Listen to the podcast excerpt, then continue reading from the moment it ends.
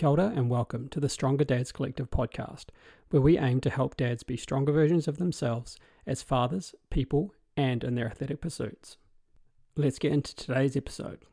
Kia ora team, welcome to episode 13 of the Stronger Dads Collective. I am joined today um, by a guest who I have actually never met before. So, this is our first conversation together, um, and I'm really looking forward to getting into it. Um, he was recommended to me by a uh, friend of mine locally here, Siobhan, because he is an optometrist. So um, we'll, we'll probably get into that at some stage, mate. But let's just run through a little bit of your bio, and then we'll we'll hand over to you for a bit more more background. Uh, so Ryan is not only a father but a stepfather. Um, he's a therapeutic optometrist with 10 years of experience providing people with the gift of sight and the ability to see the beauty of the world. He is the host of the Stag Roar podcast, where he explores what it takes to live a life less ordinary, featuring guests from all walks of life with topics ranging from the outdoors and hunting to creativity, business, fitness, mental health, and more. Uh, in terms of his sporting background, during high school, he played representative soccer um, and water polo, and he represented the South Island Secondary Schools uh, invitational team and tried for the New Zealand Secondary Schools team for water polo. So he's got a few sporting accomplishments uh, from his teenage years there, but he also followed that up at university, um, playing a bit of rugby union and sevens. So represented Southland in 2012 to 2014, um, and was also part of the Canterbury squad in 2014 and 15. Um, unfortunately, he had to retire from rugby back in 2018 um, after having a severe concussion in 2017. You're not actually the first guest um, that's come on to retire from rugby. Well, um, Colin was rugby league due to concussion. So seeing a bit of a trend here. Um, unfortunately, that's not a good trend we want to see. Um, no. But he's continued to stay fit um, and strong. He does a bit of CrossFit, has a home gym. Um, and I noticed as well today, actually, on his Instagram, he said he enjoyed running, but I saw he had an ultra marathon t-shirt on. So um, that that's of interest to me to dive into a bit there. Uh, and also, no surprises, but he is a passionate hunter. Um, if you hadn't figured that out from the fact that he hosts the Stag Roar podcast, um, you probably don't know anything about hunting or have never heard of hunting because I think that kind of gives it away. So Ryan, mate, over to you. Yeah, that's. Um, I was talking to somebody today. They they were saying, "Are you from down south?" And I said, "Yeah." What what gives that away? And he said, "Oh, the Highlanders flag in your in your garage." I was like, "Oh yeah, that that doing us." And then he said, "Oh, now now your um podcast name makes more more sense." And I said, "Oh yeah, it's probably in hindsight probably not the best um podcast name, but." Yeah, I've, I've sort of termed it that uh, that monarch of the glen image of of the stag standing on the on the precipice, roaring and uh, letting people know that that um, what they're doing is great and they they are great. Um, so I hope that people come onto the podcast and share what they're doing. Um, we have a very humble uh, nature in this country, and um, mm. a few more people do need to get that pat on the back and, and a little bit of a kick up the ass to say, "Hey, mate, you're doing a good job." Can you tell some people, and so more people can hear about this? yeah, yeah, I like that, and I like your tagline as well. There, um, what it takes to live a life less ordinary how did that kind of come about? Like, what what brought that whole live a life less ordinary on for you? Um, I'd probably say I was very lucky when I was playing football in Southland. We had this guy John Herdman come and be a director of football for Southland and then Southern, um, and he just brought an you know next level of professionalism to football. So obviously Southland's not the biggest football region um, around, and um, he'd been in the Sunderland Academy, and um, from there he went on to be the director of football for New Zealand. He coached the um, White Ferns, and then he's been over in Canada coaching the Canadian women and then men at the last World Cup. There was rumours that he was going to come back to New Zealand and coach the All Whites, and then Danny's Hay, Danny Hay's name got thrown in the mix, and it all sort of fell to custard. Regrettably, like John yeah. Herdman is the absolute man, but yeah, he used to have this mantra of like look good, feel good, play good, and just yeah, he he just brought out this in the players. You know, I was a teenager, and um, you know, as a men's team, he just brought out this level of like anything's possible, lads. you know, we said mm. lads being from Sunderland. Um, and yeah, I think that's where it sort of started. Um, even my optometry journey wasn't straightforward. I had to sort of navigate my way through an undergrad to get into optometry. It had been something I wanted to do since I was 12. Um, like, like you said in the intro, I started off playing football and, and water polo, then got to university and changed to rugby and just kind of pushed and prodded my way through through rugby rugby union. Um, never really got too far when it came to the 15s games without any any credibility, but just you know being a battler and, and carrying on and asking the right things and talking to the right people, managed to get into those squads. Um, unfortunately, never went to any nationals, but um, he played in a couple of tournaments for both Southland and, and Canterbury, and, and learnt tons and got got to meet some amazing people that are now, you know, playing sevens for New Zealand. It was awesome. Sevens is one of those games. Eh? I I think I played one local tournament for like a, a group with a group of mates, um, and I don't think I've ever sucked so much air um, just trying to catch your breath because you basically, you know, the the pace of that game compared to 15s. Like I'd played 10s before, but mm-hmm. just the extra space in sevens. And when you're one of the quicker guys on the team, you know, you're sort of expected to be everywhere. You know, thankfully I wasn't the quickest because there are other people that had higher expectations on them. But I just remember, man, like trying to get everywhere, you just, man, you're blowing pretty quickly in a game of sevens. Yeah, I was the opposite. I was the one that made sure we kept hold of the ball uh, because, as as you know, when you've got the ball, things are a lot easier. Yeah. Um, but yeah, and of course, when it flipped to defence, it was kind of my job to see if we could get the bloody balls back. Or yeah. So cool, man. Let's let's jump back um into those early years, and because um you've mentioned you're from down south. So what did kind of life growing up look like for you? Invercargill was awesome. Um, you're five minutes from everywhere. Um, and then like we lived another five minutes out of town, which was quite good for my brothers who were rowers. We lived like two minutes from the river, and mm. my hmm. dad, dad coached rowing. Um, but yeah, I'd, I'd still be able to go go to swimming at Sparrows Fart and you know be there at the pool at five thirty a.m. Luckily, we sort of had a group of us that lived out in Otatara and um, we carpooled. But yeah, Dad had drop me into the pool. Then he'd go off back out past our house back to the river and, and coach rowing. Um, yeah, oh, there was a period there where I was playing like volleyball, um, doing production, doing water polo, playing soccer, potentially still swimming.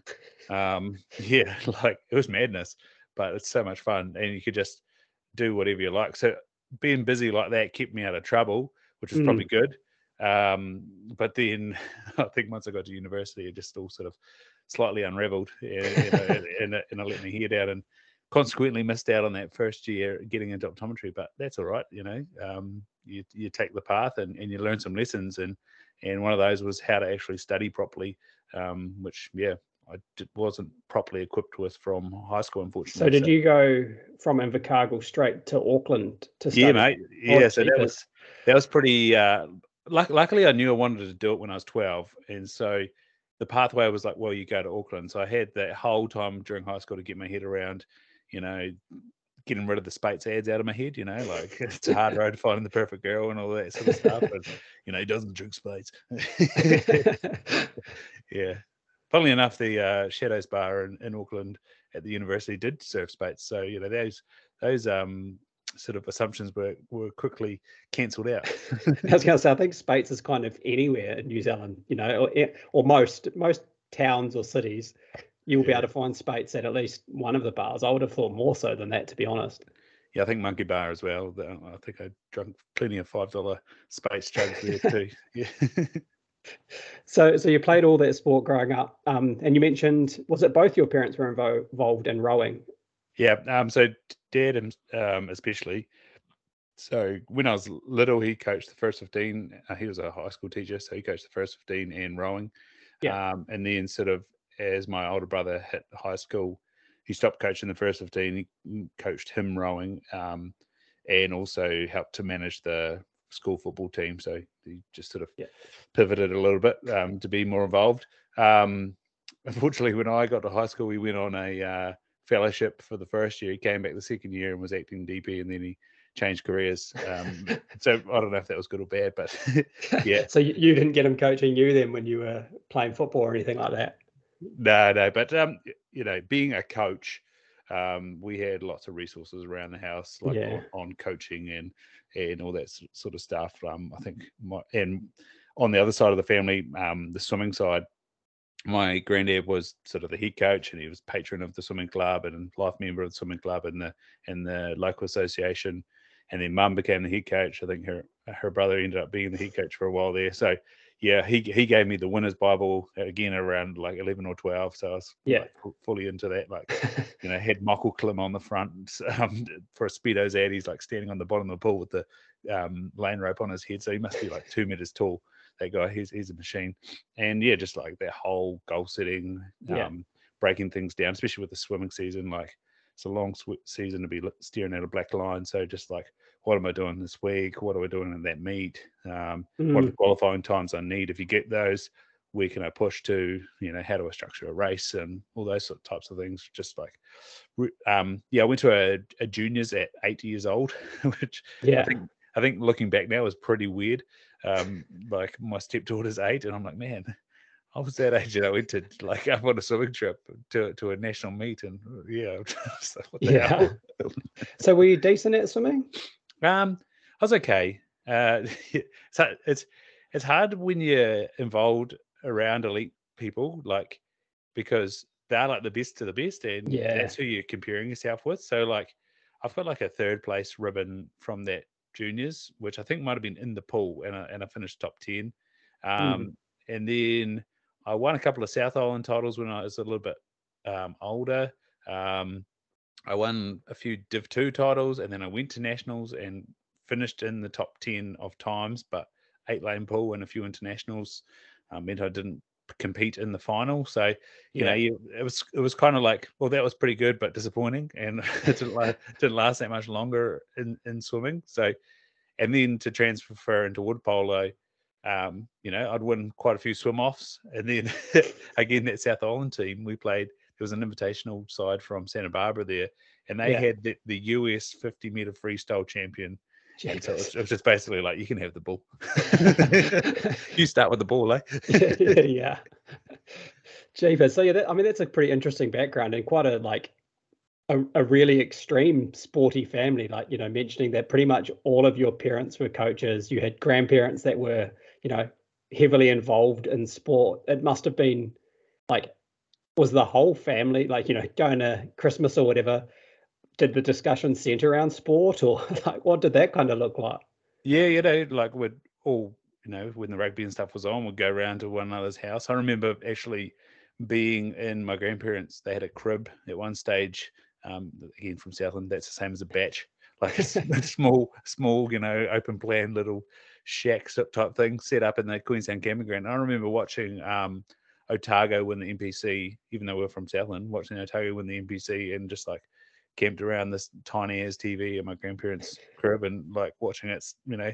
And with the exception of my dad, no one was really involved with rugby um, Yeah. in, in that in that room. So that that sort of stuff, um, like um, again, back to my dad's side of the family, my grandpa, his dad had, had played rugby league for Otago, rugby for Otago, and had had coached um, rugby league again. So more coaching, and he was involved with he was involved with horse racing. So like, yeah, it was all on. There's a there's a good um, few pictures and some photo albums of us playing softball. Um, because we had a paddock. It's just Was it, was it competitive? Like you know when all Yeah, the cousins and family got together? Yeah, so um, there was the three of us who were all. Um, there's th- three years between me and my older brother, and two and a half years between my younger brother. And then my uncle and auntie were both good softballers. And then yeah, my my grandpa just you know thought he was good at everything. He had a he had a cap that he put on backwards, and and like I said, my, my granddad used to be a good swimmer and stuff. So yeah, it- it got like. Yeah, we- we're playing here. Like, try hit the ball and try get a run, and you know, yeah, cricket. no, no mercy on the young ones. Yeah, yeah, like, and the same with um, I went to a Catholic school, and so we had inter-school um, rugby, netball. Uh, in the latter years, some soccer and, and, and hockey as Mm. well. But um, I remember Mum telling Dad, "Oh, like if they're going to play rugby, you better teach them how to tackle." And so he just was like, you know, cheek to cheek, and she'll be right type stuff. And yeah, we, we went and played rugby, and and then that was again quite funny going to high school as soccer players and, and playing rugby league at lunchtime, getting a bit picked on for being, you know, soccer player and, and all the homophobic stuff that went with it. But yeah, just going out there and, and you know, stepping and fending people and then tackling people. And, you know, when they carried on giving you few slurs, getting a bit um, rough and tumble with some people. But, you know, the, Holding know, your own. yeah, you just had to, you know, step your mark on things every now and again. But um, yeah, that was that was the thing, like diverse sporting array, like and just be able to the confidence to be put your mind to it. Just do it. You know. Mm. And then, so you mentioned um, like heading into the university side. You said you wanted to be an optometrist from the time you were twelve. That seems like quite like, you know, I'm not not know much about optometry, but I don't imagine it's a career that you know, like your doctors or your lawyers, that the twelve year old would normally pick. Like, did you have an experience where you yeah. had help from an, an optometrist? Okay, yeah, that no, that my, makes my more brother sense. did. My brother did. So he had Ah, glasses okay.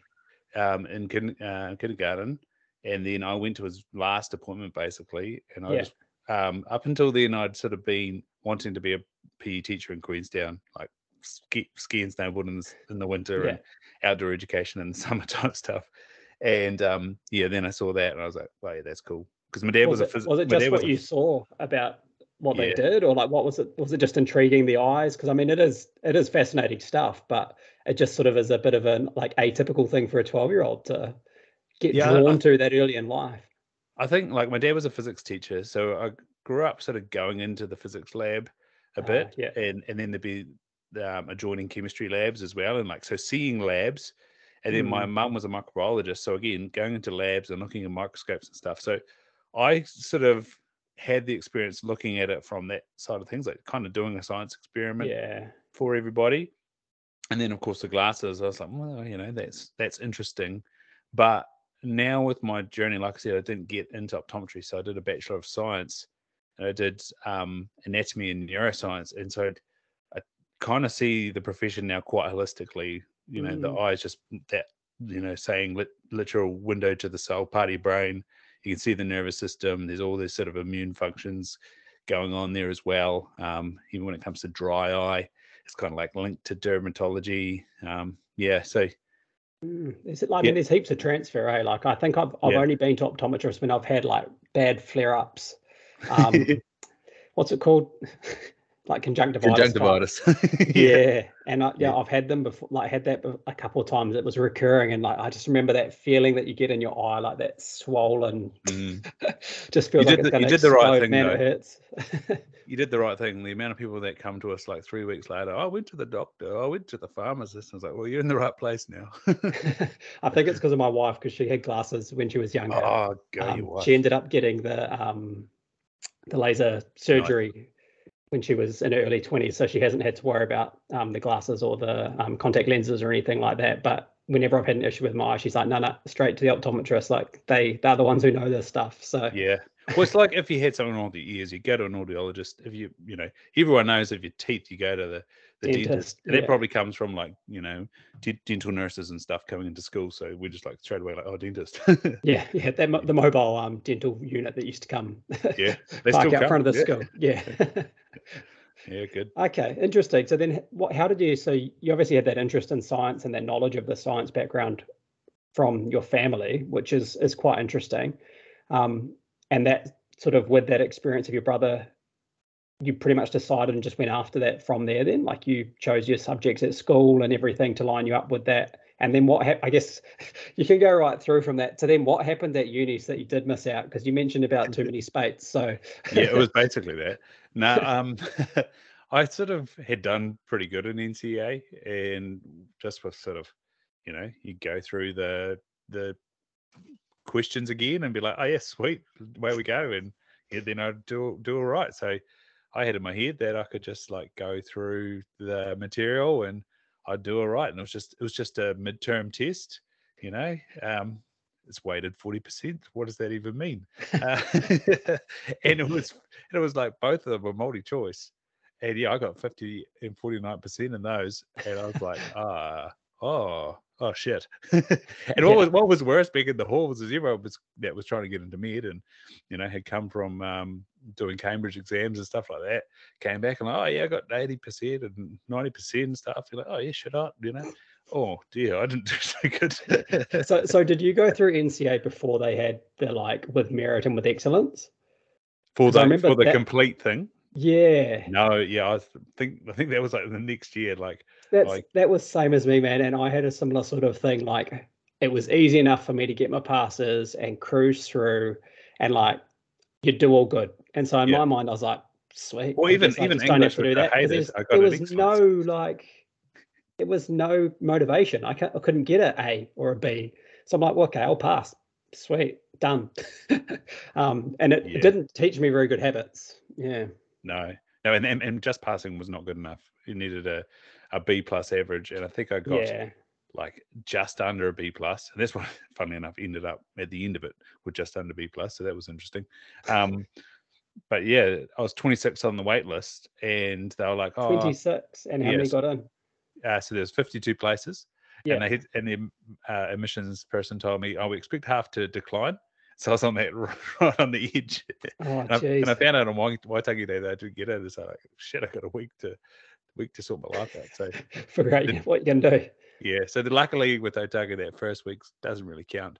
Um, I just kind of slept on my mate's couch um, in Cumberland Street, and then um, found So myself. you did you move back from Auckland? Yeah, I was and I was in Invercargill for the summer, and yeah, I went, went to Otago, which was made more sense and was better on the wallet. Not that it mattered in the long run. Meant Yeah. too many Speight's at, um, at, at various pubs. So you so you came back after your first year from Auckland back to Dunedin, finished the degree, and then did you head back up for Yep. optometry, or do they offer? Because do they don't offer that in Otago, do they? No, no, it's only Auckland. So Yeah. yeah, I, I got a postgrad interview, which was one of the most nervous things I've ever done in my life. Um, yeah, l- finished up.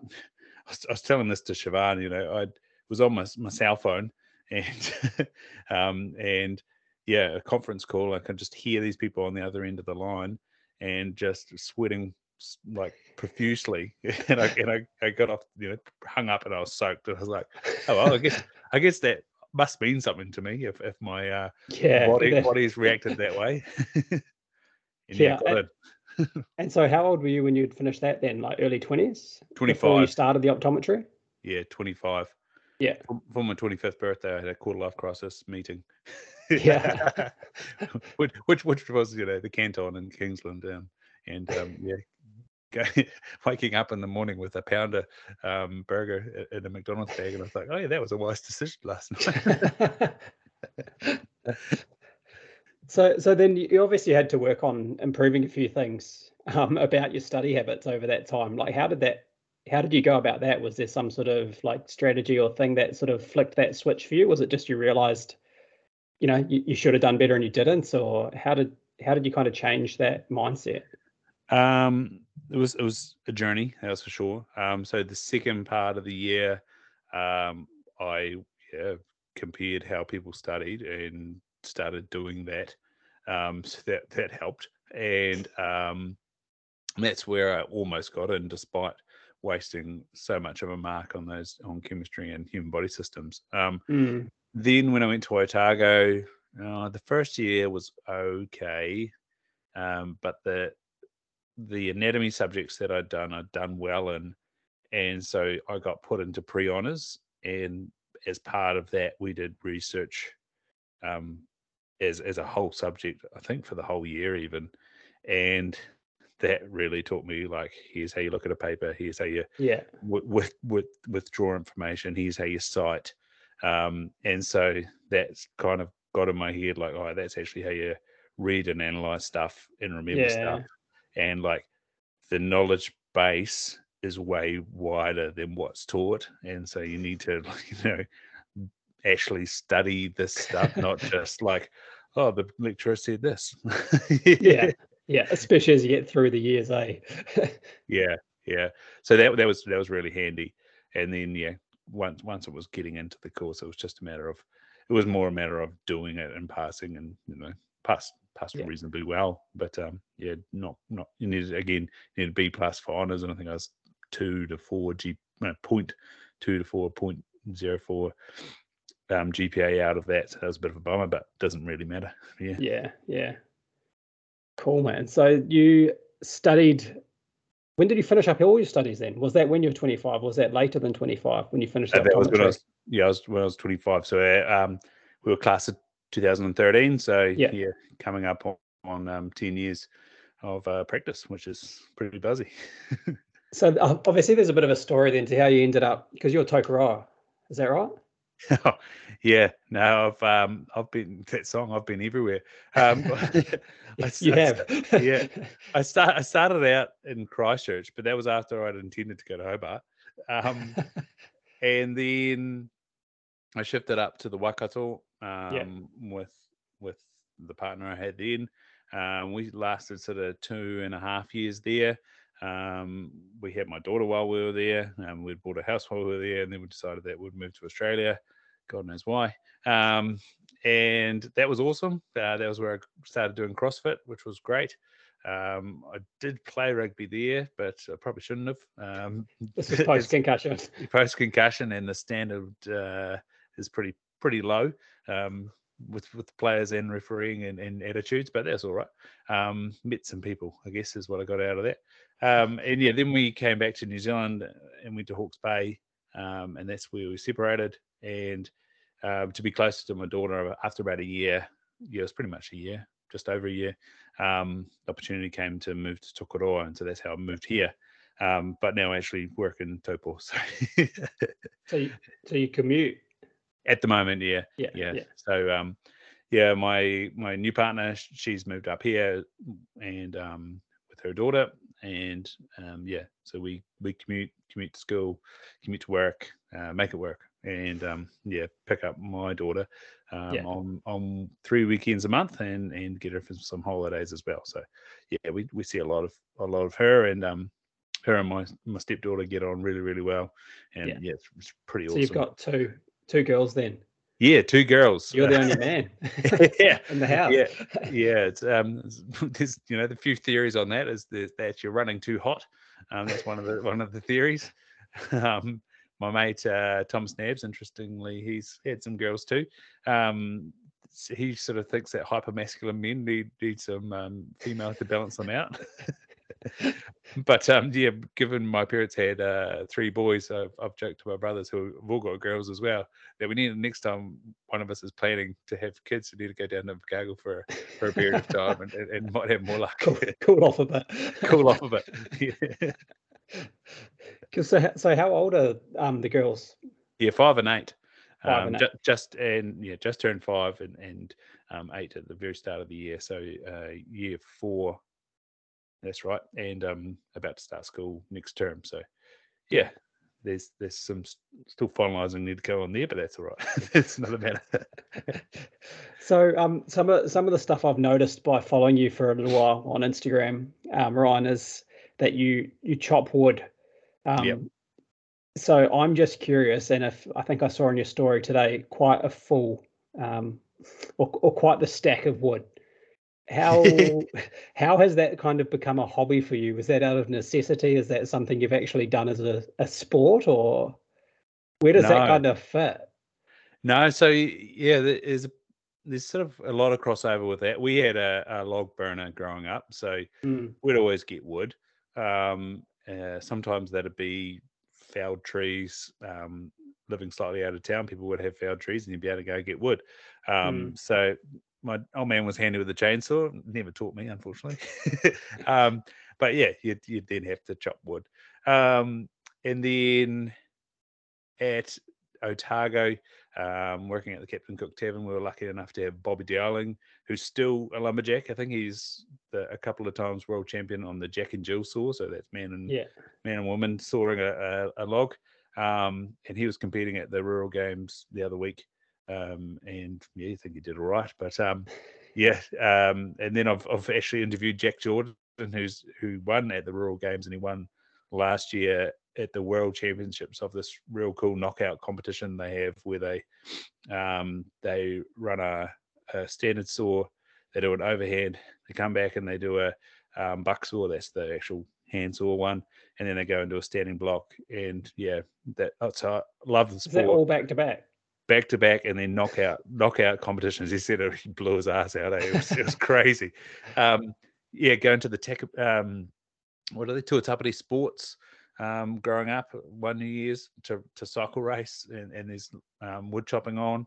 Um, going to the Easter show in Auckland, seeing wood chopping, um, crazy stuff like you know hot saws and um, I, I, love the springboard one where they sort of hit, hit a block and put in a board, jump on top of that, hit another Yeah. one, jump on that, and then knock the top off. They had the tree climber there, so it's like a 20, 20 meter pole that they kind of like climb up and then knock the top off and then fall all the way down, like on purpose, and Yeah. land at the bottom. It's a race. it's like it's an awesome sport. Um, but then when it comes to living in Tokoroa, I've got had Yeah. a wood, wood burner at the flat I started off with and a wood burner here. And because there's so many people that are involved in forestry, I was gonna say um, forestry is massive up there, isn't it? Yeah, um, you, people just drop rounds off on, on your on your lawn. it's, it's quite good. But then, of course, So have you them. ever competed? No, just appreciate it. yeah, yeah, yeah. Um, yeah, there. I, must sort of get along to the um, Tokoroa Club, but then it's like one of those things, like all the things that you can do. Like, um, Yeah. you know, there's only so many hours in the day. Um, yeah, yeah, yeah. My, girl, my girlfriend already gives me a hard enough time that she never sees me. well, mate, 300 or so episodes. Uh, Yeah. Because I looked, it's like what 280 ish ones that you've called episodes, and you've got a bunch of other ones on the podcast. I don't, I don't know if we want to go there yet. Um, I might just rewind back a little bit to having baby and kind of your fitness or, or training that you were doing prior to that. Um, you know, what what sort of that looked like, and I guess because I think there's quite a few, you know, new dads that listen to this, and I've had a few new dads message me about some stuff, and I always like to get into that bit because for me, it's always, you know, it's it's fresh, it's new, right? I'm I'm still new to this. My boy's only two. Yeah. Um, we'd we'd like to have another one at some stage, so we're going to have to go through that baby stage again. Um, but it's like, you know, I, I think that's probably the biggest change is that first baby. So, what did life and training kind of look like for you? Because at this stage, you'd given up rugby or had kind given up, you know, yeah, sort of given basically. rugby. Um, basically I was, I was un, under the ultimatum that I wasn't playing, and I was pretty itchy because we'd we'd won both seasons. I'd been at Hautapu, and so that was like quite hard to walk away from. Um, so yeah, I had it in my head that I at least wasn't going to play the first first round, and then the whole going to Australia thing came up. So I was pr- you know pretty certain that um, I wasn't going to get to play for Hautapu. So yeah. mm, Um, I had a sort of home gym then at the time. My neighbour, who was a who's a builder and an ex rugby player, um, he had a bunch of weights that for some reason he said, "Oh, you can have them, like to use." And so Yeah. I just I just sort of you know would do bench and, and um, bent over rows, and he had a kettlebell, so Jefferson curls and and um, sort of kettlebell swings, um, kettlebell clean and press, and all that sort of stuff. And because I sort of would follow Keegan Smith uh, since about 2014, and yeah, I was, I was sort of yeah just following him. So trying to get handstands mastered, trying to get juggling mastered, um, and you just be strong. Um, up until then, I'd sort of done combination of powerlifting and and Olympic lifting movements. Um, Yeah. always tried to sort of um, do chin ups, but was never really good at the sort of more gymnastics movements. Um, Dmitry Klokov had a really good Tabata. I used to smash that out every now and again whilst I was still going to the gym. And um, yeah, he, he- he's a freak, eh? And so, yeah, I just sort of had these general bases of like powerlifting, Olympic lifting, and sort of CrossFit movements, um, gymnastics movements. You know, listening listening to Tim Ferriss and, and um, was it Chris Summers, gymnastic strength, that sort of stuff. Started running a little bit, um, not nothing serious. Did round the bays that that sort of in, in the year there, and um, yeah, then when baby came along, it was just kind of like just move in the morning, um, get the sun, and yeah, just to try and like recalibrate the system to go to work. Um, luckily, especially when I was in Cambridge, I'd be able to come home Yeah. and and sort of touch base and, and not be too far away uh, for the start and the end of the day. Um, and then actually, when I was in Ballina in Australia, um, so that was three days a week, I'd be able to come home for lunch. Um, yeah, and then yeah, so when we moved to Australia, Billy was three years, three months old, and I started oh doing wow, you went real Yeah. fresh. Yeah. yeah. 'Cause the- you, you could probably say it wasn't a good idea.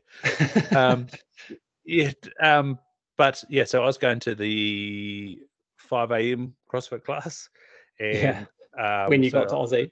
Yeah. So I'd get up at it took a while to build up the sort of training capacity to be able to do it, especially because I also started playing rugby, which probably shouldn't have. Um, and so, yeah, the body took a bit of a shock to get used to the training and the rugby.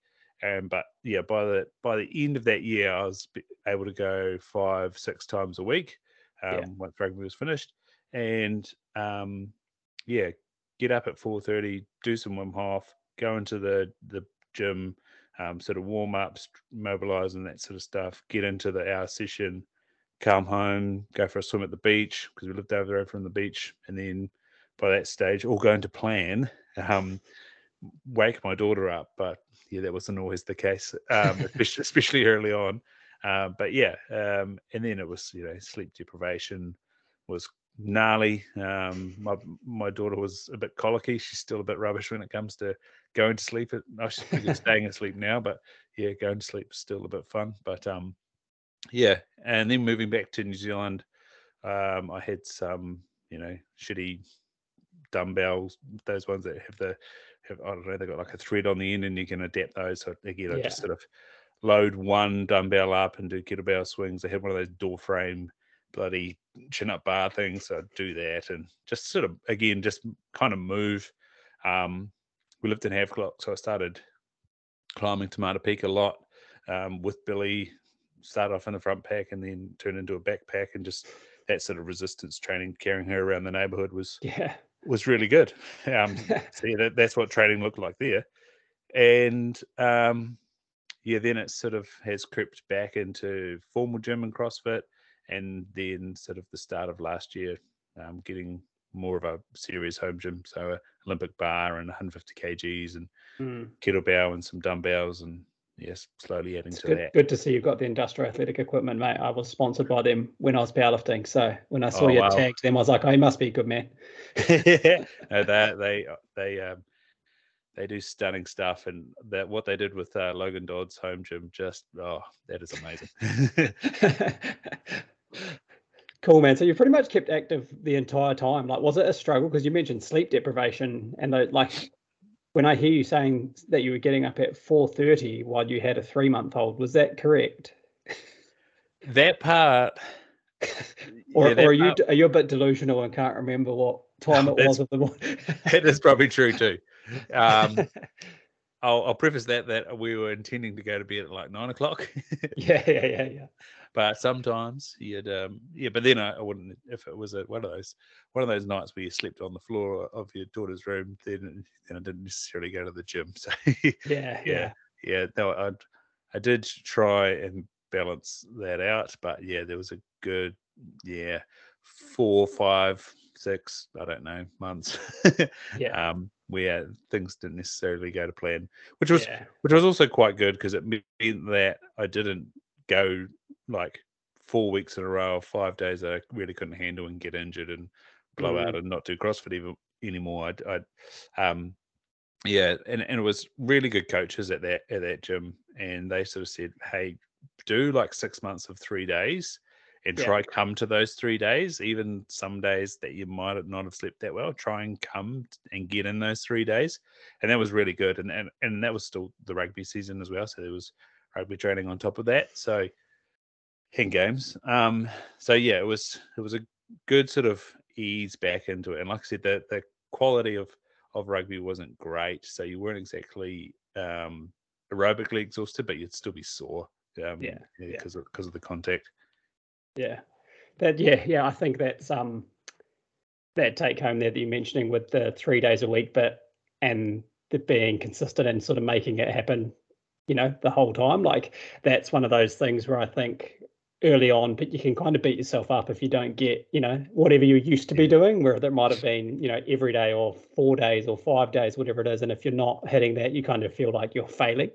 Mm. Um, but I think that's that's pretty cool that your coach was like, no, no, no, stick to three days, you know, commit to it and get those three days in. You know, you're not thinking in your head, oh, I have to get six. You know, like you you yeah. could do three and you actually felt like you won. You know, because yeah. you got all your sessions in and and that was also the good thing about having those skills up here and like to be able to do, you know, a big set of lunges, a big set of um, calf raises, some handstands, press, you know, Mhm. calisthenic work um, could f- fill the time, and, and you can sort of Yeah. you you, you brought up off here about uh, using my daughter as a weight. Yeah. Well, um, when when they're windy and and whatever, it's quite good to just sort of like put them above your head and side to side and do some twists and you know all the you know, Yeah. give yourself a you know not much weight, but but a um, something Something's always offset- better than nothing. yeah something to offset the balance, you know. And and uh, me- meanwhile they're going and going and and um, getting burps out of the way. yeah, yeah. Also, yeah, I mean, uh, yeah, it's. I think it's something. Yeah, that that whole do what you can with what you can, and one of the things that you've also had pretty much almost throughout that entire time, maybe not quite Australia, I'm not sure, was having access to the home gym. How's that kind of been for you? Like having a, a garage gym that you can just run into and get some stuff done. Is that something you've utilized a lot, or have you preferred being in the, you know, group environment? What's your kind of Yeah, I, feel around I that? it was really good when I first got it um, because I, in the job I had here, had great intentions of working in um, Hamilton once once a week. Um, that would have made it easier for me to go up and get my daughter, but also um, being able to go to a session at um, one of the CrossFit gyms in in Hamilton. So as part of that, you got access to the coaching app, and that just that just meant um, I was able to basically didn't have to think about programming, and Just so do just do it. Yeah, which was awesome. But then um, they sort of got sold to new owners and, and they cleaned up their membership. Um, and obviously, I hadn't been to a class in, in forever. I think I think I think I managed to get four, if I was lucky, out of the ten classes, which was a real shame. And that was just because of the realities that I wasn't able to go work in Yeah. Hamilton because I don't know for six of those months they were locked down, which was which was pretty pretty rough on them and, and rough on the Mm. gym as well. But um, and I think that was also why the, there was so much programming in the app was because so many people were having to do their workouts from home, yeah, because of lockdown. made it possible for people. Eh? Yeah. Yeah, yeah. Yeah. So that losing that was a, a little bit tougher to have to go back and, and do programming. Um, I sort of with Taupo, I started trying to go up uh, Mount Tauhara a bit, um, and and then I'd, I'd have the knees over toes app as well, so I'd kind of fit that in, and then yeah, it was it sort of became more like doing some deadlifts and and, and things like that, and then again back to sleep and sleep deprivation. It, it becomes when you're commuting, which is which is part of why we want to move to Taupo, is you know, Yeah. you've got to get up at five a.m. Um, and yeah, don't yeah. By the time you get home and cook dinner and stuff, you're kind of not really in a position to work out. So it's get up at five a.m. Yeah, yeah, yeah. I, I think sometimes the early starts, man, like that, like it, almost has to be done. You know, sometimes like you mentioned the four thirty starts in those early days. For me, that's been one of the things that with Harvey, I've kind of almost had to become as like a morning trainer, which previously that would be the last thing I would possibly want to do. You know, I'd want to train after work, you know, four or five o'clock, whatever it might be when you finish up and and then spend a bit of time doing it like that. And then we had Harvey and I'm like, if I want to see more of my son, I have to change my daily routine. You know, like mm. I, I have to edit what I'm doing and and reprioritize that. So it became well, you know, your training is less of a priority. So you don't need to do it when you're going to feel like you can lift the most weight or anything like that, you know, when you're going to be at your peak. Actually, mate, just get it done in the morning. It's something that you want to do, you want to prioritize. And if you want to fit that around family, you're going to have to put it early in the day so that you can then see your son later in the day. Because Mm. if you're at work for eight hours, man, you, you sort of miss a lot of the um, good stuff, you know, like the fun times and that. If you if you then came home and didn't even, you know, you just went and trained, and then if you Yeah. put it at night time before you go to sleep, then you don't see your partner or your wife. So it's like sort of became for me a, a well, I want to do it. This is the only time I got, so I guess I'm getting up in the fives instead of you know the sevens or the sixes. yeah. I, I had to laugh listening to Di Edward today. He was talking about he was getting up, you know, just to do meditation, and um, he said then all of a sudden your child's up, and it's like, oh, what are you doing, mate? This is my this is my time. But um, the, the the good thing as they get that a little bit older is um, one you can just take them in there. Um, although I think I think the old um, um, bassinet type thing can still work in the home gym. Uh, yeah, never never tried that one, but um, yeah, no, it's it's the oh, I was about to do that session, but you were up. Funny enough, Harvey actually, he's just well recently, the last sort of month or so, month or two maybe, he's being able to get through the doors and stuff. Like he can open up the doors, and I was uh, so I went for a, what I'm doing often in the mornings at the moment is like a short run and then doing some lifting following that. And I was back in the in the platform at home and I was doing some bench, whatever it was. And then I heard the door go and I'm like, ah, oh, Sash must just be going to see Harvey. She must have heard him crying she's going to go sit with him um, for a little bit. And then I hear another door handle going and I'm like, hang on. yeah, and then a little one. he, he pops in and he's like, pull-ups points at the bar and it's just like oh man I, I, think you should go back to sleep because it's you know yeah, yeah. go have a lie down with mum it's mum. yeah, it's hard to bench when you've got a, a, little one around you because you know if you are pushing anywhere near failure you kind of don't want to risk that they could be putting their hands somewhere or whatever so yeah, yeah um, that's right. I, I, just prefer not to risk that so i'm like no nah, mate out you go yeah yeah no that's cold Although you know, if I'm doing pull-ups or something else, yeah, definitely that's that's absolutely fine. Um, I've, yeah. got, I've got no issues with that. You know, I, I don't mind Harvey seeing me being active, and the fact that he asked to do pull-ups, you know, like I, I think that's pretty cool. Um, that he's seen me do that and he thinks it's a cool thing to do. yeah, we've we've got gymnastics rings, and they even our garage is a bit low, so they're low rings, but mm that's perfect for the girls because they yeah. it's like perfect height for them to do you know skin the cat and they just basically swing on them.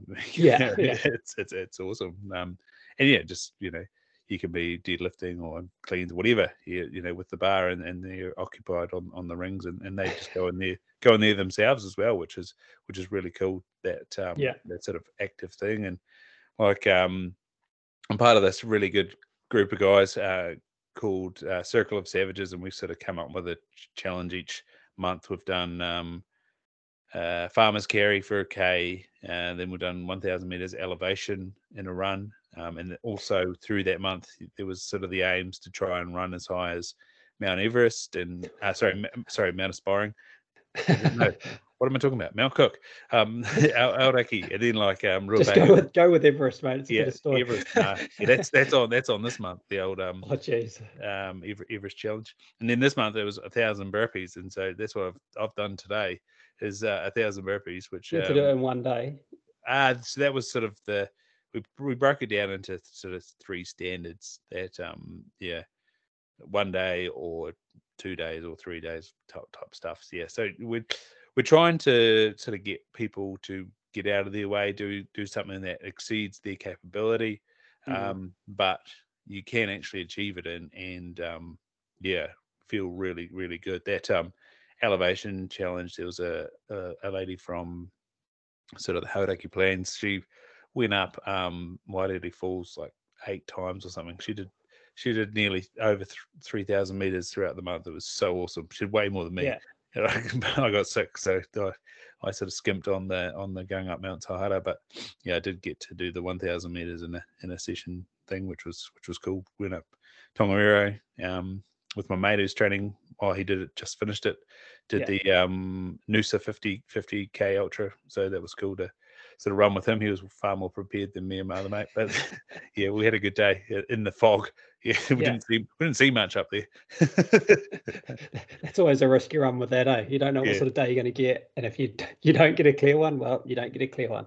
well, I, I, was just I was just looking at the weather forecast, be like, what's the wind doing? And there was no yeah. wind. So I was like, well, we're going. Like it doesn't matter if we if it's raining, we can we'll be right there with that. But if it's windy, then uh, that's not so good. no, no, definitely not. Um, and then the other thing I guess we haven't chatted much about, well, there's two things. I kind of want to get into um, a little bit of the running side at some stage. But before we do, I just wanted to sort of learn a little bit about the the dynamic and the family dynamics with your daughter and um, your stepdaughter, if, if you're happy to go into that. Like, because for some yeah. people that's real natural and that works real good, and other people it can be challenging. I just wondered how you've kind of navigated, um, I guess, that part of parenthood for you, because it's you know something that some people deal with and some people don't. So I'm just curious as to how that's kind of worked in your in your yeah, experiences. Um, I had some good advice from people that had had that situation. They were basically like, do whatever you can. Um, mm-hmm. Really good mate. Also being like, just you know, prioritize that to make that work, Yeah. and then go from there. So that's um, unfortunately, um, it's meant my career has been a bit topsy turvy. Um, sort of yeah, onto a third, third or fourth job in, in in three years type thing. But anyway, that's that's all right. Um, but yeah, just that mindset. Um, once the sort of lockdown stuff ended, I went and did the um, I think it's called Parenting Through Separation course, which is really valuable. Um, if anything ever does happen, that's something that you have to have done. And Yeah. then we've done one session of mediation, and we're about to do another one. Um, and that's again a prerequisite for doing mediation is that you should have done this parenting through separation course. So that's sort of um, gaining a few perspectives from different people, um, having some Mm. support support in that. I'm really lucky that my family is super supportive, um, and same with my partner. She's super supportive, um, and just that we're going to make it work. Um, Yeah. we did long distance for 18 months um, while she s- stayed in Hawke's Bay with her daughter, and um, yeah, so we sort of with the move for them to come up here, we had to navigate that with um, her father, and and that's all worked out.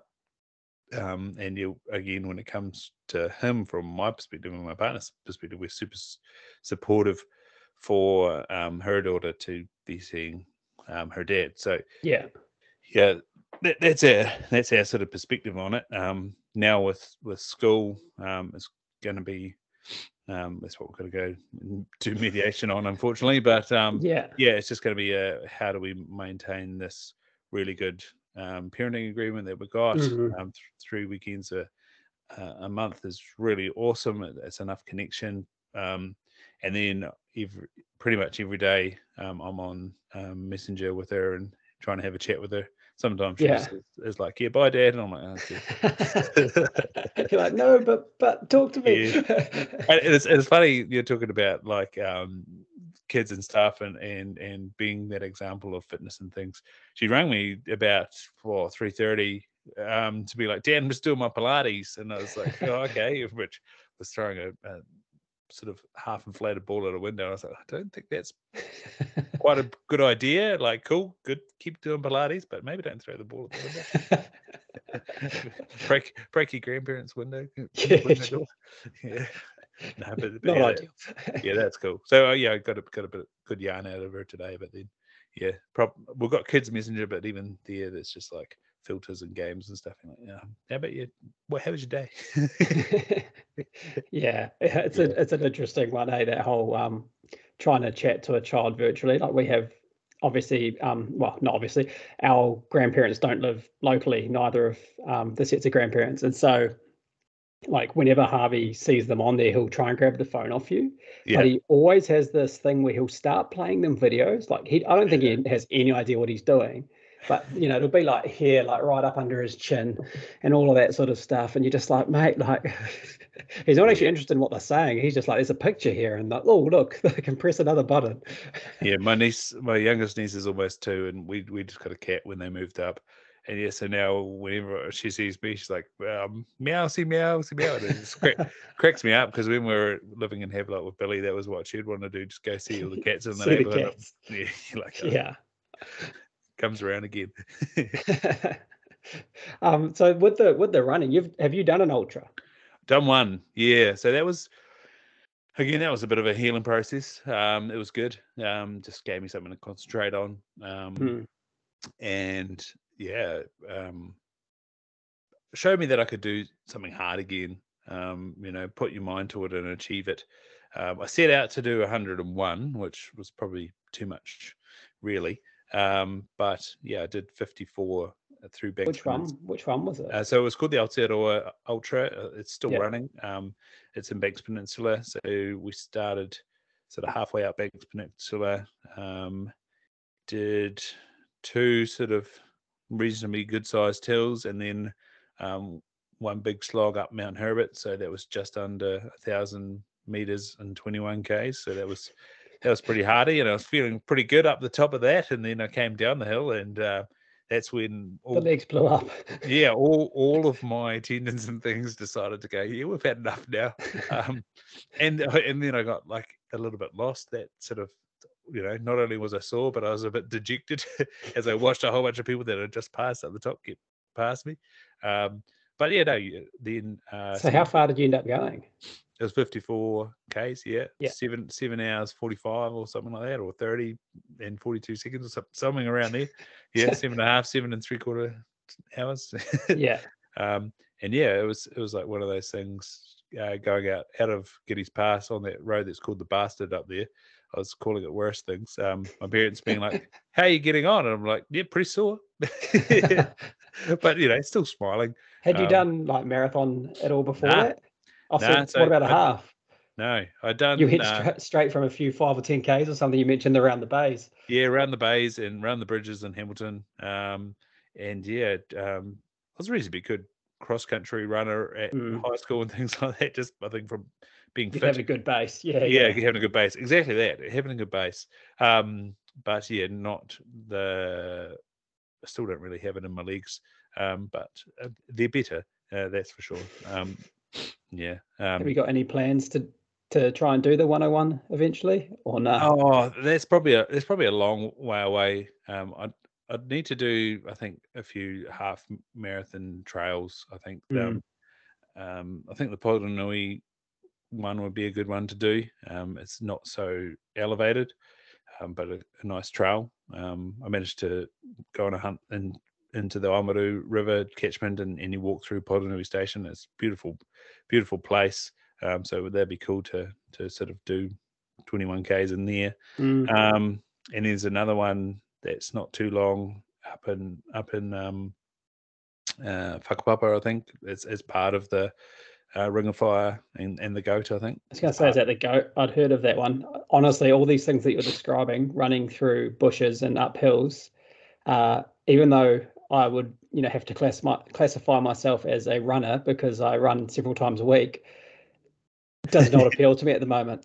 Yeah. not not saying it won't ever, but I'm just saying at the moment when I think, of, oh, hills, man, like I don't know if it's because I was a powerlifter and I was heavier when I first started, you know, doing yeah. a bit more cardio. And so I've just got this like, I don't know, mental block yeah. of running up hills. It's getting better, but like, I don't know, man, hills still full. I, I, am not a fan, but I can kind of understand when you get to see the beauty at the top of some of those things.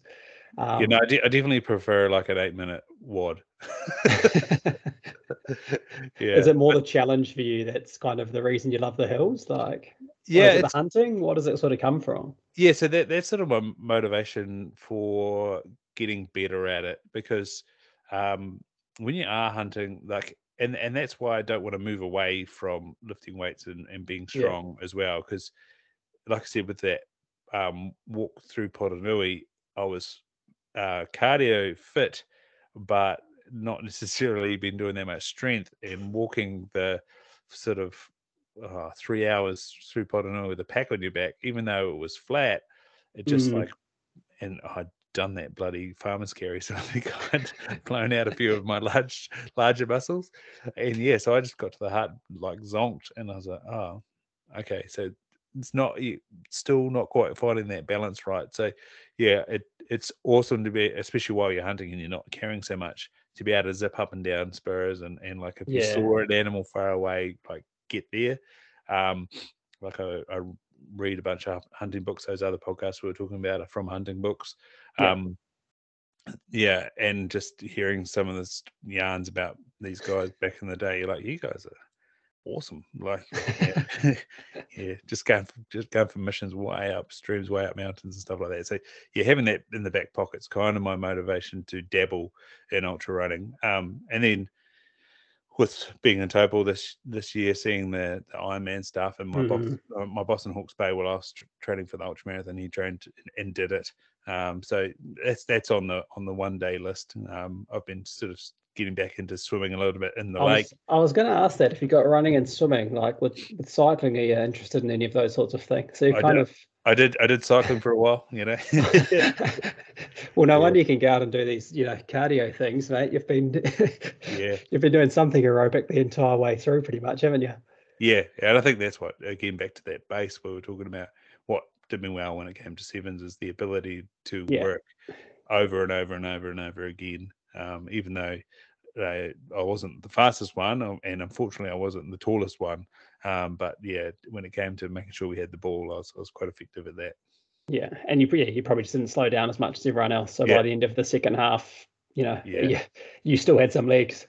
Yeah, and there, would- there would be, you know, where the the broken play would happen in the second half, and I'd be the person on the shoulder and get the ball, and it was like, Yeah, where's my ball? yeah, yeah, yeah. May- Maybe I'm identifying my problem here. I was probably too much of a power athlete and didn't do enough fitness in my younger years because I was a sprinter at high school. Um, nice. and then I got into powerlifting. So I guess maybe there's Right. uh, You'll, you'll be doing you'll be doing a two minute marathon then, mate. I, I did a marathon um, in Queenstown in 2017 and I was doing CrossFit at the time. So Yeah. I thought I'd try and be clever and just do three runs a week Yeah. um, to train for the marathon. One one long run, one interval run, and then one sort of, you know, shorter run. I didn't really read enough probably about how to train for a marathon at the time, or I just was naive and underestimated how hard a marathon would actually be. Um, but I, I remember you mentioned about your tendons and stuff going. I got to probably like 32, 33 Ks ish. Um, and and then my quad, like it like it literally looked like it disappeared. Like that's what happened with the cramp. It was just gone, like just above the kneecap. You know, we have that little teardrop, but it just it was gone. Like it just like sucked itself in. I've never seen it do anything like that in my life. um, and and I probably put that down to the hills, right? I, I read on the Queenstown Marathon website that it's flat out beautiful, and I thought, oh, flat, sweet, that sounds good to me. I didn't realize it was talking about the beauty. It wasn't talking about the fact that it's still an undulating course, and I don't think I'd been to Queenstown, so I didn't quite understand Yeah. like that. If you're running 40 k's around the Queenstown region, it like there's going to be a few a few hills along the way. There was nothing crazy. Like I I don't want to oversell it. It's not like I was running as you know like yourself up the mountain, but there were hills and there was coming down hills, and my legs had not been adjusted to that downhill bit. And man, yeah, that last seven k's after having done a bit of undulation early on compared to running around the flat streets of Palmy, um, I, Well, I was you- not amply prepared. yeah, even that sort of getting around the Shotover Bridge, and then you got a long climb up back into Frankton, and then you got to drop back down onto Yeah. the onto the lake trail. You know, that's a, you go down quite fast to get down to the lake trail, and you're like, oh shit, there we're away now. yeah, and I think that was where it started to get real bad was after that. But once you were sort of closer to Queenstown, like the central Queenstown, and it was sort of more like the township almost. Mhm, I, that, yeah. I remember that's when I like someone was running past me and they were like, "Do you need some salt?" And I was like, "Just give me anything. Like I'll try anything." They just threw me these salt tablets. I'd never tried them, but I'm like, mate, I, yeah, I, I did that up the, up the top of Mount Herbert. There was a guy. That, he was he was streaks ahead for ages. Uh, I think he did end up beating. No, no, I think I did manage to get in front of him. Whew, that'd be embarrassing. But yeah, he was. Had probably had a similar situation of where's my quad gone? "Are you all right? Yeah, have these. You know, they'll Yeah. they'll, they'll help. yeah. yeah, it's it's an interesting thing, eh? Like when you sort of, and that's a thing, like being ill prepared, you kind of didn't know what was gonna, I didn't know what was gonna happen. I hadn't run further than about 32, and when I ran the 32, there's a little bit of hills, but it's predominantly flat. Um, and it was real funny because I had planned to. Um, don't think I've told this story on the podcast before. Hopefully not. Um, but but I was I'd left my brother behind at the you know 22 23 k's because we'd been for a run probably two weeks prior after I'd started to taper back my k's and I'd like had to drag him through a half marathon basically two weeks Yeah. out type thing. Well, that's what it felt like to me. He might have a different perspective of it. Um, So I was Right like, yeah, mate, right, you know, wave goodbye. We'll see you at the end, you know, um, 22 Ks. And then he says about seven Ks or so out from the end, he sees this guy and he's like, man, that looks, that looks like Hayden. It can't be Hayden though. Like he'll, he'll be going all right. Cause I was walking and he could see me in the distance walking. Sure enough, he catches up to me and I'm like, nah, mate, I'm, I'm in a world of hurt. Like my quad's gone. And thankfully he was nice to me and he, you know, he didn't just pass me and carry on to the end. We ended up crossing the finish line together, which was quite nice. He dragged me through the end there. What a Um, but champ. we, we both didn't run times that we had, you know, thought we might be possible, and we both had the reality of a marathon hit us. So I probably need to do another one again now that I'm actually running, you know, fairly consistently, um, Yeah. and have a bit of a better handle on what I actually would need to do to prepare, um, and also just include some hills maybe. Yeah. I think I was I think I was lucky because I, I was training for so much further. Um, I had the confidence factor that I'd almost done this, and Yeah. so it, it wasn't so bad. I think I'd done forty six k's twice um, Yeah. in in training. So yeah, I knew that you know another six k's I can get there, but yeah, it's still the reality of like how does it even go? And and being in Hawke's Bay, I I didn't have as many hills or Mm. volume of hills that were in the run. And so yeah, if I was to go back and do that one, I'd be running a lot of hills. I'd be I'd be down at be up Tonga- Te Mata Peak just every day. Yeah, no, you would you'd have to do Te Mata Peak, Peak like four times. Um, yeah, no, I'd I'd be down at bloody um Tongariro every day. yeah, yeah, yeah. Trying- well, not every day, but yeah, at least once a week, trying to get that that elevation in. Yeah. Yeah, it's a it's a different thing, eh? Like, and I think that's just part of being prepared, and you know, compared to doing something for the first time versus having a bit of experience, you sort of you bank those memories, and you're like, right, so if I do that again, these are a couple of things that I have to change. A, don't think you're going to be a CrossFitter and do the marathon if you wa- if, if you want to do the marathon well, right? If you want to finish it, all good. Um, but you probably need to be a bit more respectful of the distance. I think is probably my my thing. Yeah, that's right. That's right. Cool, man. So, um, was there anything else that you kind of wanted to cover off? I, I think we've kind of gone over a bit of stuff there, and we're sitting around the hour mark. So, was was there anything else you wanted to cover off before we sort of got into those final three? No, no, it's been lots of fun, Hayden. Let's get into, into these final three. Cool. So you've you've had a chance to uh, prepare for these, which is good. So, let's let's jump in. So that first one um, is one key parenting tip or word of advice for new dads. So someone who's in their first um, few years of being a dad. Um, it's sort of on the this too shall pass um, mantra, but especially when it came to um, colic, I'd sort of you know um, calm my daughter down, um, do all the tricks. There's thousands of them, and I don't know which ones actually worked, but um, some something did sometimes. Um, and then you'd like lay her down, and of course the laying down motion would move another ear pocket, and then she'd be upset again. So then I'd have to lift lift her up again and, and hug her. Um, and it was very much like she needed me that whole time, and so I just sort of flipped the idea that it was like you know, one day you're not going to get these hugs, and just Mm. so just make the most of these hugs. Like this is hard, uh, but you know, this is a pretty pleasant hard, and and it's you know, we all love to be needed, so make, make, make the most of being needed. yeah, yeah. With two-year-old Harvey, mate, I, I, I, know exactly what you mean because sometimes it's no, Dad, go away, want mum, and I'm like, oh man, I just want a hug. yeah, no, So I, that- that's where I am. I am lucky that uh, on the weekends I, I, I get inundated with dad. I want to hug, or I'm like, oh gosh, I'm in the middle of making your breakfast towel, but you know, yeah, yeah, always always try and um, yeah, get down on her level and, and at least give her a small hug if, if it's not a not a big one, which is which is always awesome. that's good. I, I like that one, mate. This too shall pass. Uh, the second one there, um, the most helpful new habit you've implemented in the last year, and I'm going to follow this up with another question after you've finished your answer, unless it is the same. Um, but yeah, the most helpful new habit you've implemented in the last year, and it doesn't have to be limited to just training or parenthood. It could kind of be anything. Um, the last year has been pretty chaotic, um, but I think uh, I I went and watched Aaron Walsh talk, um, and I'd listened to him on a couple of podcasts as well. He's mental skills with the Chiefs now. Um, once once um, PG had left, and he's now with Scotland Rugby. He's been with um, Softball New Zealand for a while, and he put up the mantra of win, um, and that's Mm. what's important now.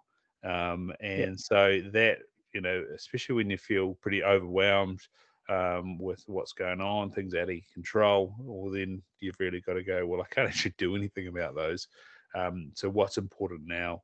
Um, and then you can get on with it. And like, what is the behavior that I want to want to act with? What are the things that I can do? Um, you know, and then you can move forward with that. So that little mantra has been great. I've I try and journal quite a bit. Um, and that's one of the things that goes on my top line. There's a start again from old Richie McCaw movie. Um, what's important now? And uh, 86,400 and 33,000 which are 33,000 average days that you'll live in in your lifetime, and 86,400s uh, how many seconds there are in a day. And so those two things are a bit around memento mori, which is a Stoic philosophy, and just trying to be like, you know, your numbers are ticking away. And then with the seconds thing, if that last second was shit, uh, you've still got plenty more of those to, to yeah. make a difference. So that's that's what those two numbers trigger trigger me with. That, that's good. And you got into what I was going to ask you about, which was the journaling, because um, when I'm when I've seen your Instagram stories, I've noticed every day there's sort of a, a quote from Marcus Aurelius or or someone. Yeah, um, I have I have read that meditations. Eh? I've I've read that meditations. That's that's pretty like insightful thing that somebody uh, I think around like AD, uh, sorry mm. BC, sorry, um, wrote these ideas that are still so relevant. Um, yeah, yeah, yeah. I, I, my wife got me a. Well, she she was at a bookshop one day and she said, "Oh, what book do you want a book?"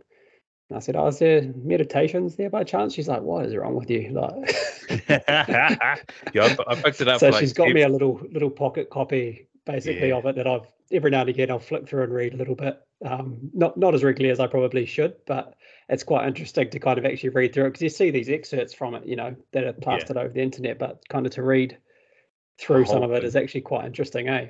Yeah.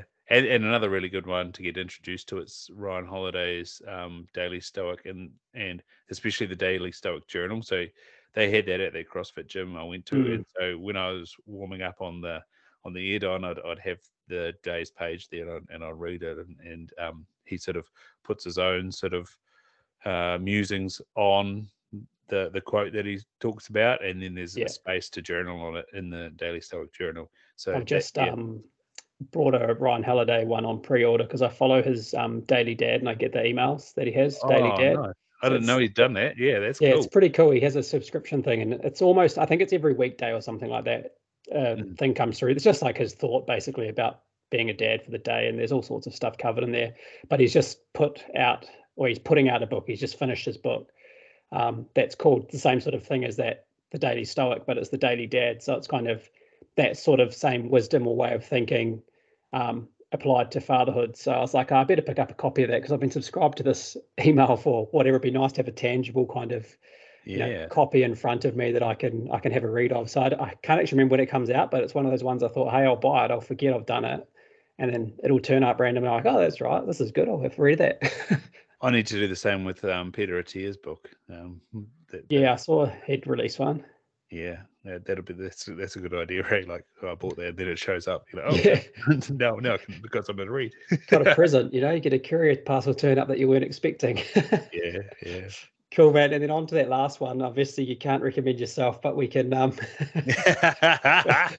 we, we can um, chat a little bit about your podcast just to finish off after this, but um, a book or podcast recommendation for people to check out. Um, so they're sort of one and the same. And when it comes to the podcast, he's he still does do some great podcasts here and there. I don't listen to them as much anymore, but Tim Ferriss, like most people know him for um, four hour work week, mm. um, which still has some relevant stuff in there. But uh, Tools of Titans and Tribe of Mentors both are really awesome. A bit like the Ryan Holiday books, like snapshot books that you can pick up and put down, and you know it's easy to um, get through a page and have known learned something, or get through you know three or four page chapter. Or, or is it one of them like this thick? Yeah, they're massive, and they're, they're, they're, and that's like the that's like the flip side of it. They're massive, and so you've always got something to read. But the each it's broken broken down into so many little elements, especially Tribe of Mentors, because it's yeah. like, and um, he he did an awesome job to write that book. He basically emailed people and they wrote it themselves. you know, back to his four four hour work week sort of stuff. How to hack, how to biohack hack a book. Yeah, it's it's, it's amazing. Yeah, but um, yeah, his his podcast yeah. as well. You know, it's still really really good. Um, yeah, he's interviewed some amazing people. Um, mm and and funnily enough, people like Brene, you know, getting me into listening to Brene Brown, or you know, it's just yeah, you know, wow, yeah, yeah, feelings. What do these mean? Yeah. As a Kiwi bloke from you know hard Southern yeah. man drinking his Speight's. yeah. Well, I can't drink that anymore. I'm gluten intolerant. So. yeah, must be this North Island. I never had that problem. In, you need to go back to where it's cold, mate. Yeah. cool, man. So, um, speaking of your podcast, I mentioned you've done, you know, a, a fair few episodes now, two two eighty something in terms of actual episodes that you've called an episode, and then you've got the other recordings or uploads as well. So, I'd say well in excess of three hundred, probably in excess of three fifty. I'm not sure that you've put out there. Um, where can people find that, and what are they Yeah. in for if they find that? Yeah, so um, it'll be 281 by the time this comes out, and um, yeah, um, the sort of metrics changed with Anchor when they when they finally clicked into being Spotify for podcasts, so they've been giving me a bit more data. But yeah, it's um, on 11 audio platforms, so basically anywhere, um, Yeah. like Google, Spotify, Apple, you know, any the Podbean, things like that. Um, it's on YouTube, a lot of them, um, and I'm started putting them back on because YouTube's now um, engaged a podcasting or podcast part of their of their channel. Um, and there's a website for it, which is um, stagroar.co.nz. Um, and the the Instagram channel that I use for the podcast um, is Ryan O'Connor NZ. So that's how you can keep up. But subscribing um, is always good. Um, and yeah, if you like it, leaving a rating it helps to get out amongst the noise. But like yours, there, Hayden, give, people should leave it a rating. This has been fantastic um, chat. I'll, I'll be jumping on and, and slapping those five stars for you, mate. Go go back and just listen to your own one and, and say a great guest on. yeah, that right. He was awesome. Cool, man. No, it's been been really good to yarn to you, and it's been nice to get to know you a little bit more. Um, we'll probably have to do this again at some stage. Um, Yeah. have a bit of a chat through things, but yeah, I mean, it's it's always probably nice for you as well to be the one on the other side of the chat that's getting um, interviewed rather than doing the interviewing. Um, it's a it's a little bit different. So, hope you've enjoyed that, mate.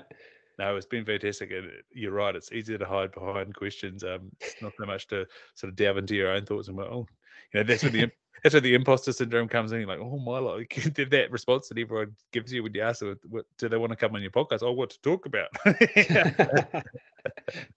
cool, man. No, I appreciate you coming on. It's been good to yarn. And yeah, you know, as, as you said, the, the Stag Roar podcast is where you can find Ryan.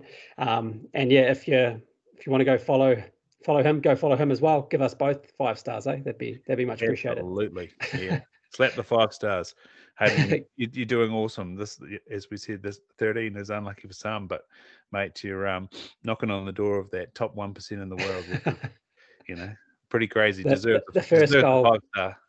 First goal was twenty, I think, was the goal. But in reality, it's it's every Friday for the year. Just try and try and hit that. So we'll see how we go. But I appreciate your support, man. I appreciate you coming on, and yeah, enjoy the rest of your week. Cheers, bro. Thanks for listening to this episode of the Stronger Dads Collective podcast. If you gained anything of value, please go ahead and share this episode with someone else that you think may benefit from its content.